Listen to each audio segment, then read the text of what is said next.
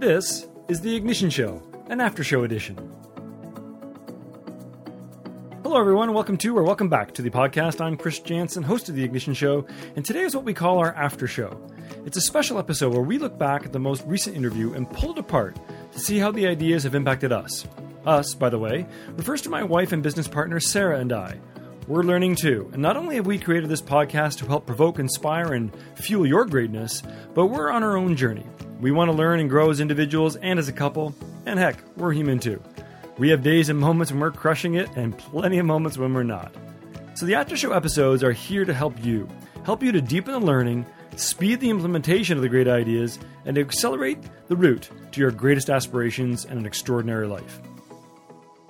We're excited to be on this journey with you, side by side, moving forward with the entire Ignition Show community. We'd love to hear what stood out for you in this episode, so please go to our Facebook group, that's The Ignition Show on Facebook, and join if you haven't yet, and let us know what you heard from this episode that really impacted you. All right, it's time to ignite the spark within you. Let's get to the episode.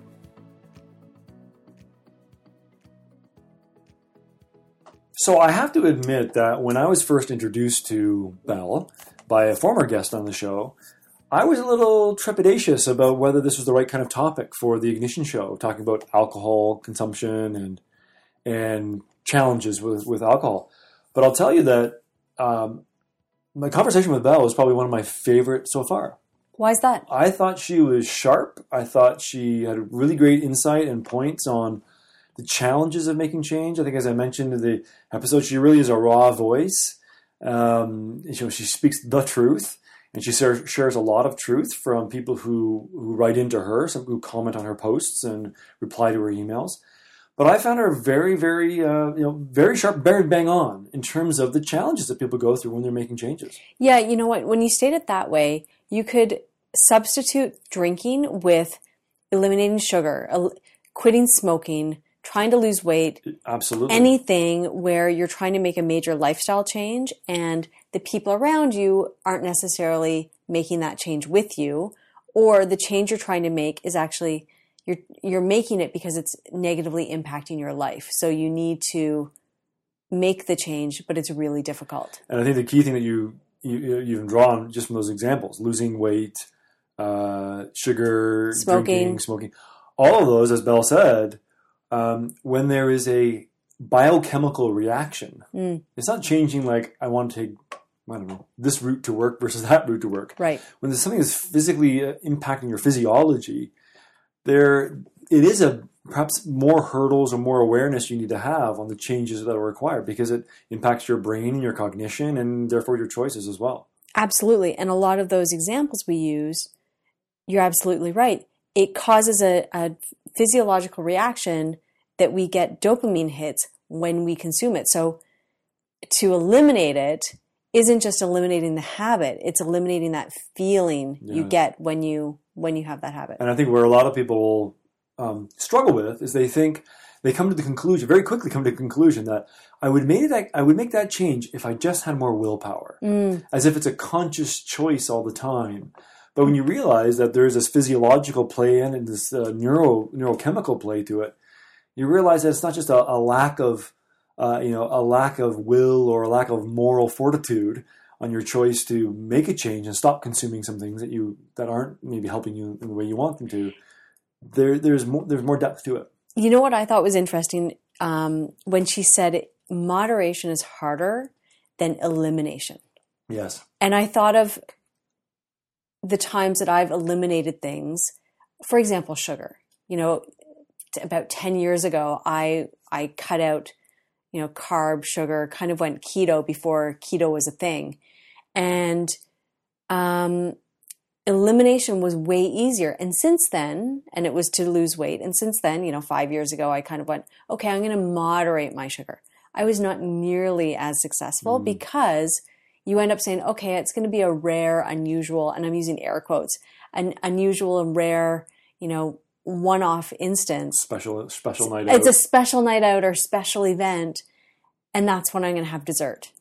And then next thing I know, I'm having little bits of chocolate after after every meal, or you know, then in the morning I'm craving a, a muffin after breakfast. You know, all of these things. It's a really slippery slope, and you start justifying it to yourself. Totally. It's like, okay, but it is, it's still a rare event every day. Exactly, exactly, and it, it makes me think of uh, you know I often hear people say you know throughout the the old adage of you know everything in moderation. Moderation's okay.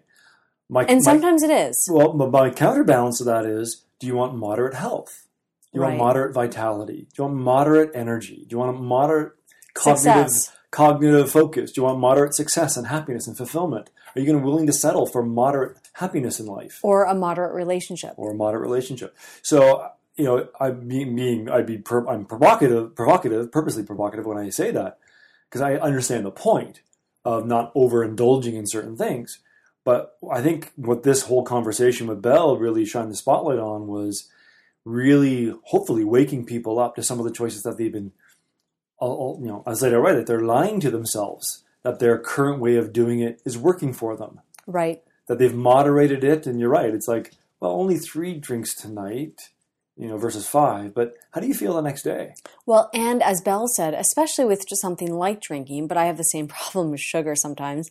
It's once you have that one drink that you said was your moderate choice. I'm just going to have one drink tonight. With drinking, actually, that impairs future decision making. right that's right So that one drink that you promised yourself was okay mm-hmm. ends up in the moment two or three drinks because after that one drink, you can't make d- proper decisions. yeah absolutely and so yeah i agree with you that the um the uh it's easier to have none and that's why i i knew earlier this year that i needed to make a a more bold decision perhaps you might call it i needed something bigger to really lock me in Mm. um, so when I made that commitment, not just to me, but primarily Well, to you, and you should you should back it up because you haven't really stated what commitment that is Oh, I- for I the did- listeners. Yeah, I mentioned it in the in the episode in the conversation with Belle. But uh, what was it? May, April, May this year. It's like March or April. yeah, where I just wasn't feeling good after I had some drinks. I was having some headaches, and so I, I knew. And it had been going on for a while, like several on- months. Well, no, it had been going on for not every time. That was the challenge, right? Not every time, but it had been going on for over a year. Where and it wasn't every time. So part of my strategy at the time was like, oh, maybe it was that type of beer, or that craft beer that didn't agree with me, or that type of wine. And I remember for the past year, every time we would go out, you would be really, um, uh, really precise in terms of how much alcohol percentage there was in the beer. You would, I remember you asking every waiter, "Okay, I'm looking for a low alcohol percentage," because I think you thought that was the issue. Well, yeah, I think it, I yeah there was a correlation to amount of alcohol. Certainly, if I had more drinks, uh, and certainly with craft beer now, you never know if you're going to get one that's two percent or nine percent. Exactly. So I, I do have to ask, which blows me away that the bar the servers don't know. That should be part of the part of the thing that they are trained on. Um, but um, but yeah, I did. I was very conscious about how much alcohol specifically I was drinking, but I was still getting headaches randomly enough or enough occurrences, not every time, but enough to say something isn't right. And so I, I needed to make a really really clear decision, and I'm. I always work best when there's big goals. That gives me a great level of focus, and certainly a commitment to my new wife. Uh, hold my word to my wife is very, very important. So, um, so yeah, I, I made a commitment I wasn't going to have a drink for the rest of the year, and I'll tell you that that was in April, April, May. Um, we're in December now, and um, I've probably it's probably only been in the last three weeks where there's been moments where I've like, oh, I could really go for glass of wine with this meal. Right. only last three weeks the cravings and it's fleeting. And after the meal there's no like oh i really wish i would have had wine. It's always in the moment and i think it's a really important As we sit down, for example. as you sit down or as you're getting the plates ready and everything else you're thinking what you're gonna have what you're gonna have to drink along with your your meal. But i think that's a really important important insight and we've talked about this also with desserts over time right? And there's been great studies that have shown that the greatest satisfaction from a dessert comes from the first two bites after that is the law of diminishing returns. You don't get that much more satisfaction from bite three to nine or whatever. Um, and so similarly, when you're, especially with these craving like things, sugar or, or, or alcohol or maybe even some certain drugs, is that often it's just, there's a moment, like a wave of desire, but it passes. Mm. And absolutely an hour later, you're rarely are you banging on the wall saying, I really need something, unless maybe you're, you're deep, deeper in a hole. Well, it's funny because when you made that commitment, I was seven months pregnant, so I had been not drinking for for a while, And what I found during my pregnancy is I missed the ritual of drinking. It wasn't necessarily the actual drink, Yes. the, the alcohol itself, right? I shouldn't say it wasn't the alcohol I missed. It was the ritual of the pre dinner cocktail or Right. sitting down with a glass of wine. And I was really relieved when we went on vacation last February. We went down to Colombia and they make these fabulous cocktails, the juice cocktails. So I would have that as our pre dinner drink Yeah. and pre dinner cocktail as you were still partaking at that point. But since then, what's blown my way or blown my mind since then is that because you had given up alcohol and I'm I've been breastfeeding, I've not had much alcohol at all. Like I would say in the last year, I've probably had cumul- cumulatively five glasses of wine. I'll have one ounce here, two ounces there, um, and that's about it. And what's blown my mind is that when I tell people, "Oh, I'm not drinking," or you know, now that I I'm allowed to partake, I'm still choosing not to. How many of my friends and peers, or or people in my loose network, have also decided not to drink? Mm. And it's not because they Or have necessarily considered. have or have considered are on the fence and are thinking about doing it rather soon. And when I asked them, you know, what made them make this decision, oftentimes it was similar to your story. It's like it wasn't really getting in the way of life, but I wasn't feeling my best. Mm. Or I just wanted to see I've I've also had people say I just wanted to see if I could do it or if you know what my life would be like without it. Right. And I love hearing that, that it's becoming a growing trend to the, to the point where we went out for one of our first fancy dinners away from our new, new little son. And it was a really great restaurant. We had the, you know, we went to the chef's table and had the a la carte and they offered wine pairings, which you didn't partake. And we told them, oh no, we're both off alcohol. And they said, oh, we have a non-alcoholic wa- pairing, Mhm. drink pairing, which were juices or um, kombucha type, Yeah. you know, um, And some and some alcohol free beer. some alcohol free beer and some alcohol free spirits, Yes. which when they told me that they had alcohol free Campari, my eyes kind of lit up because that's that was one of my favorite drinks was Campari and Campari and soda or or Negronis and things like that. But just to see the the entire industry moving towards this trend Mm. just is for me an indicator of how people are moving towards this trend Yes. that there is a demand for more alcohol free substances And I think for anyone listening to, this, and you know, we're listening to the episode with Belle, um, that uh, if, if they're really thinking about it, I would just say, from my own experience, and as I hear similar to you, some friends who've been talking about it, who are considering it, is that the key is if you re- if you are considering it, and you've been considering it for a while, I think you've got to slow down and really kind of reflect on, do some an- analysis on why are you thinking about the whole thing Mm. the way you're thinking about it. Uh, I had someone recently say to me, you know, they were thinking about it, but you know, they, they think they're going to miss the taste of it, and the, there's this craving. And again, that's a momentary, like tip of the tongue or back of the throat kind of sense. You get very caught in the the moment of decision, and when you're sitting down in a restaurant and the the waiter asks if you want some wine, that's not the right deci- right time to try to make a decision. Should I or shouldn't I? right but to slow down, maybe do some reflection, some journaling, some asking yourself some good questions to say what truly matters or what's really important to you or what could be a, a milestone that you could aim for. And as Belle said, a lot of times it's better to focus on on a short term goal rather than saying it's going to be forever.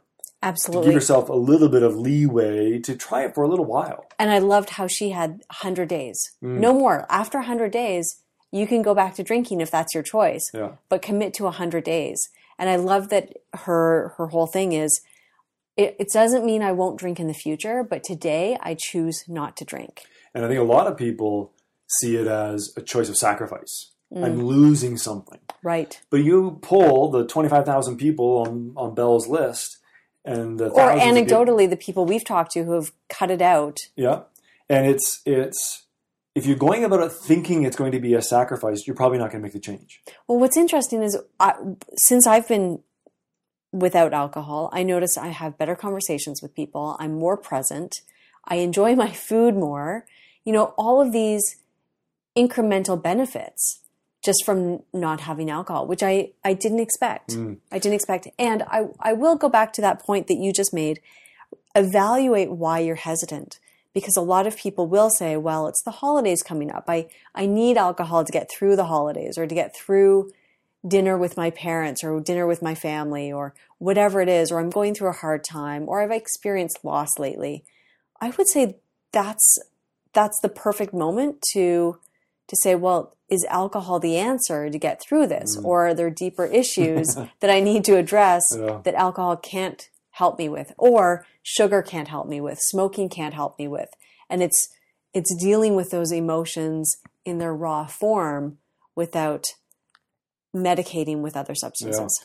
And that's what I was going to say is that if you're going about it with, uh, as a, you feeling like it's a sacrifice, you're not going to make the change. You have to have a higher reason, a higher purpose, a higher um, benefits that you're looking for. So whether it's about gaining health or waking up with more alertness or getting becoming more active or whatever it is, there has to be that part of the equation that you're bringing into your consideration and whatnot as well. Right. And as I said that, I wanted, you know, it's so easy that we've been non without alcohol for a while, but I've been there where you go home for a family dinner and it's, you know, a rough time with the family and you take that extra bottle of wine or you start, you know, there have been periods and actually more often than not, I would go home for the holidays at Christmas and we would have rye and coke at 2 p.m., you know, as you're putting together as you're wrapping presents or Celebrations. yeah when when the family starts coming over that's when we start opening the booze so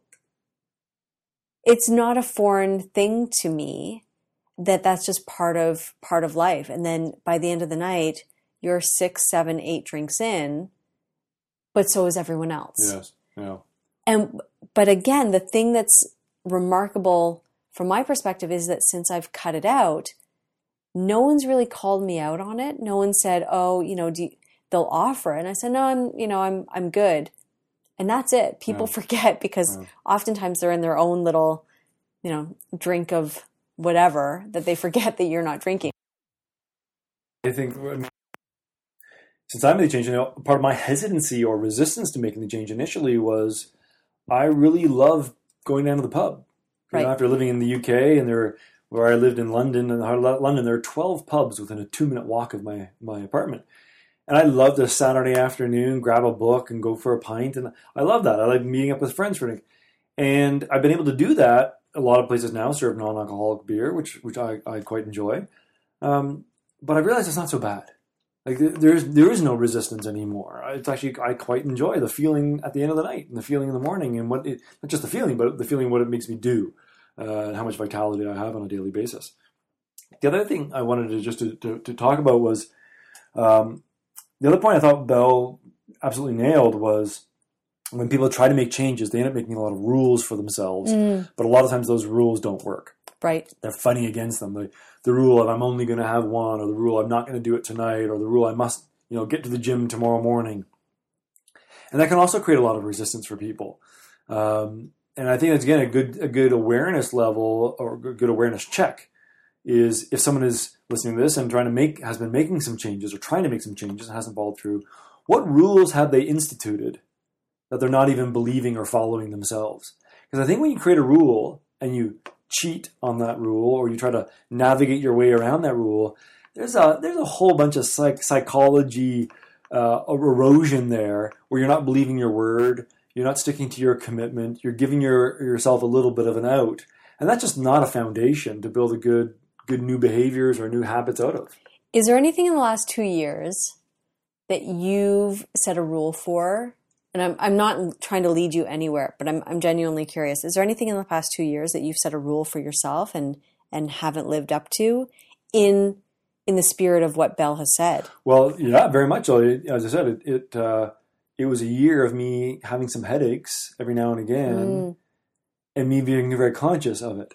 Literally being in restaurants or at a pub. You know, I, I find myself at airports a lot with a couple hours to kill before a flight after a good day of running a workshop somewhere. And that was a little ritual that I had of having a pint to kind of, after talking for eight hours, my voice is a little raw. It's, it's cooling, right? But There are many, many times where I'd be literally walking into the restaurant or the pub, at the airport and saying, "I'm just going to order, you know, uh, soda water or something," and I'd be staring at the menu, and this whole conversation would be going on in my head. Should I? Shouldn't I? Should I? Shouldn't I? Told myself I wouldn't. I couldn't. I shouldn't. I don't want to. I will. Uh, and I'm just gonna have water. The waiter will come up. Can I get you anything? Yeah, I'll have a St- I'll have a Stella, please. Like in that moment, I just ordered something, and the, the voice in my head is saying, "Why did you just do that?" Right. Totally. I had that for about a year. That's why it took me a year to do it because I wasn't really conscious, and I didn't have a powerful reason why. Um, so I can totally relate to the rule of I'm only going to have one. Sometimes I would tell myself that. So, what was your greater why? The greater why was um, the greater why was the headache started to come on very little, like maybe one drink. Hmm. And that, that one day, remember that one day I woke up and I'm like, I'm not myself today. And I didn't even have a drink the night before. I remember that. That Yeah, remember and that and that was one of the first times you told me about this issue that you had been having for a year. And one, it surprised me that you waited a year to tell me, but also it was scary because at that point I was pregnant. We had we were starting our family and I had stopped working or I was working part-time in our business. So you were the main breadwinner and it was a really scary moment for I me remember that. um, where it was a couple days of me just like, what does this mean? If if your mind, which is as an entrepreneur and as a business owner, if your mind is providing for us and our burgeoning family, then what does that? If your mind, if you're having trouble with your mind, what does that mean for us? I, I remember very quickly it went from I'm having some headaches to you saying in some words, I don't remember exact words, of like afraid of me dying. Like it was it was like within 24 hours. Yeah, and then I got past that. then I got past that. a little like a little more than was necessary, but I appreciated your concern. And I, I chalk it up to pregnancy hormones and a recent loss in our family. yeah, fair enough, fair enough. Either way, um, that was the real tipping point. To, to answer your question, that was the real tipping point when I woke up not having alcohol the day before and feeling very, very mentally foggy, and it was it was a it was an amplified version of how I would feel if I had one or two drinks the night before. And I just that was for me that was that was enough. That was enough. And I've been thinking for the previous couple months of I maybe I should go for the, a year without drinking. Not a month, a year. I needed something bigger. Hmm. And we're near the end of the year. And I said to you last night at dinner, I go, oh, I could really go for a glass of wine now. But it was more of a comment than a craving. Right. That was the first I would- time you'd actually said yeah. that. And I've had that a couple times the last couple of weeks, and and I probably will have a drink or two coming 2020, but it's going to be totally a total conscious choice. And if I have symptoms, then then I'm done. Right. Yeah. This the interview with Belle was interesting because it brought up a lot of things for me around drinking itself, especially since you and I have been for the most part sober all year. But also, as you said, the correlations with other things in our life and how we put rules in thinking it's going to help us change, but it doesn't. And um, yeah, a lot of correlations that way. Yeah, and I think again for anyone listening to this is that you know whatever they might be, you know, struggling with or on the fence about. Um, the starting point has got to be you got to expand your, your your point of view, your perspective, and look at the bigger picture of what what would that choice make? What would that gain? What what would you gain from making that choice in the broader context of happiness, fulfillment, success, satisfaction, vitality, energy, alertness, engagement, presence? That has to be at that level of what you're going to gain, and not the fear of the the the lower level consequences of I don't know, you know, dealing with stress or lack of social connections or whatever, because those are all always surmountable. Well, and I think the interesting thing that Belle said that one of her things that she's learned through this whole process of seven years of of talking about this and and accumulating a, a community is we're not alone. You know, we always so many people, and she she said she was someone who thought she was the only one who had these thoughts, and then pretty much everyone who comes to her community says the same thing. I'm the only. We think that we're the only ones Yes. with these thoughts. Yes. So whether it's about drinking, whether it's about smoking or losing weight, or you know, all of those. Um, what was the word she used? The wolfy voices. Yes. In your mind the the oh i'm not enough or i have shame or guilt or fear around this whatever it is whatever struggle you're going through however horrific it feels in the moment you're not alone Absolutely. and i've been in those experiences before where you know i've gone to events or you know and i hear other people say pretty much what i've been thinking and that's the revelation that's sometimes all you need Yes. to hear to make that change because then it the shame the guilt the fear wash away and then you can just deal with the issue itself Yes. And I think that's a great point. It's a great reminder. I highly, highly recommend anyone who resonates with this conversation, the conversation we have with Belle, go to her website, which is on the show notes, and sign up for her emails. Because what she says in her email, she's not preaching. She shares a lot of emails that people have written her. So hmm. you hear the stories, and the stories are, I think, very real. They're just real people sharing their struggles and with struggles with making choices and decisions, and it's very inspiring that she shares. So you get a lot of emails. You get you get uh, three a day, but you can unsubscribe as you need to. They're very very very very brief. But I think if you, this is a, this conversation, and specifically the choices you're making around alcohol, or something you've been thinking about making change in, sign up for an email list, so even just for a few weeks, and I guarantee you'll you'll have a different perspective on where you're at. That's it for today i will be back in two weeks to talk to you after your next interview with Pete Bambacci. awesome talk to you then Bye bye. So there you have it, our after show edition. As always, if you like what you hear, subscribe, rate the show, or leave a review in iTunes. It helps others find us and helps us get better. We actually read every single review and comment that comes through iTunes, Facebook, and our website, and respond to as many people as we can. We especially love hearing your real live voice, and you can leave comments and questions for us to include in future episodes as an audio message by going to theignitionshow.com slash connect. That's theignitionshow.com slash connect. We'd really love to build a community around you and your questions. And lastly, remember, whatever you dream of, whatever you hope for, and secretly wish you had, you're closer than you think you are, you're meant to have it, and you absolutely deserve it. Until next time, I'm Chris Jansen, and i'm sarah jansen and this is The Ignition Show.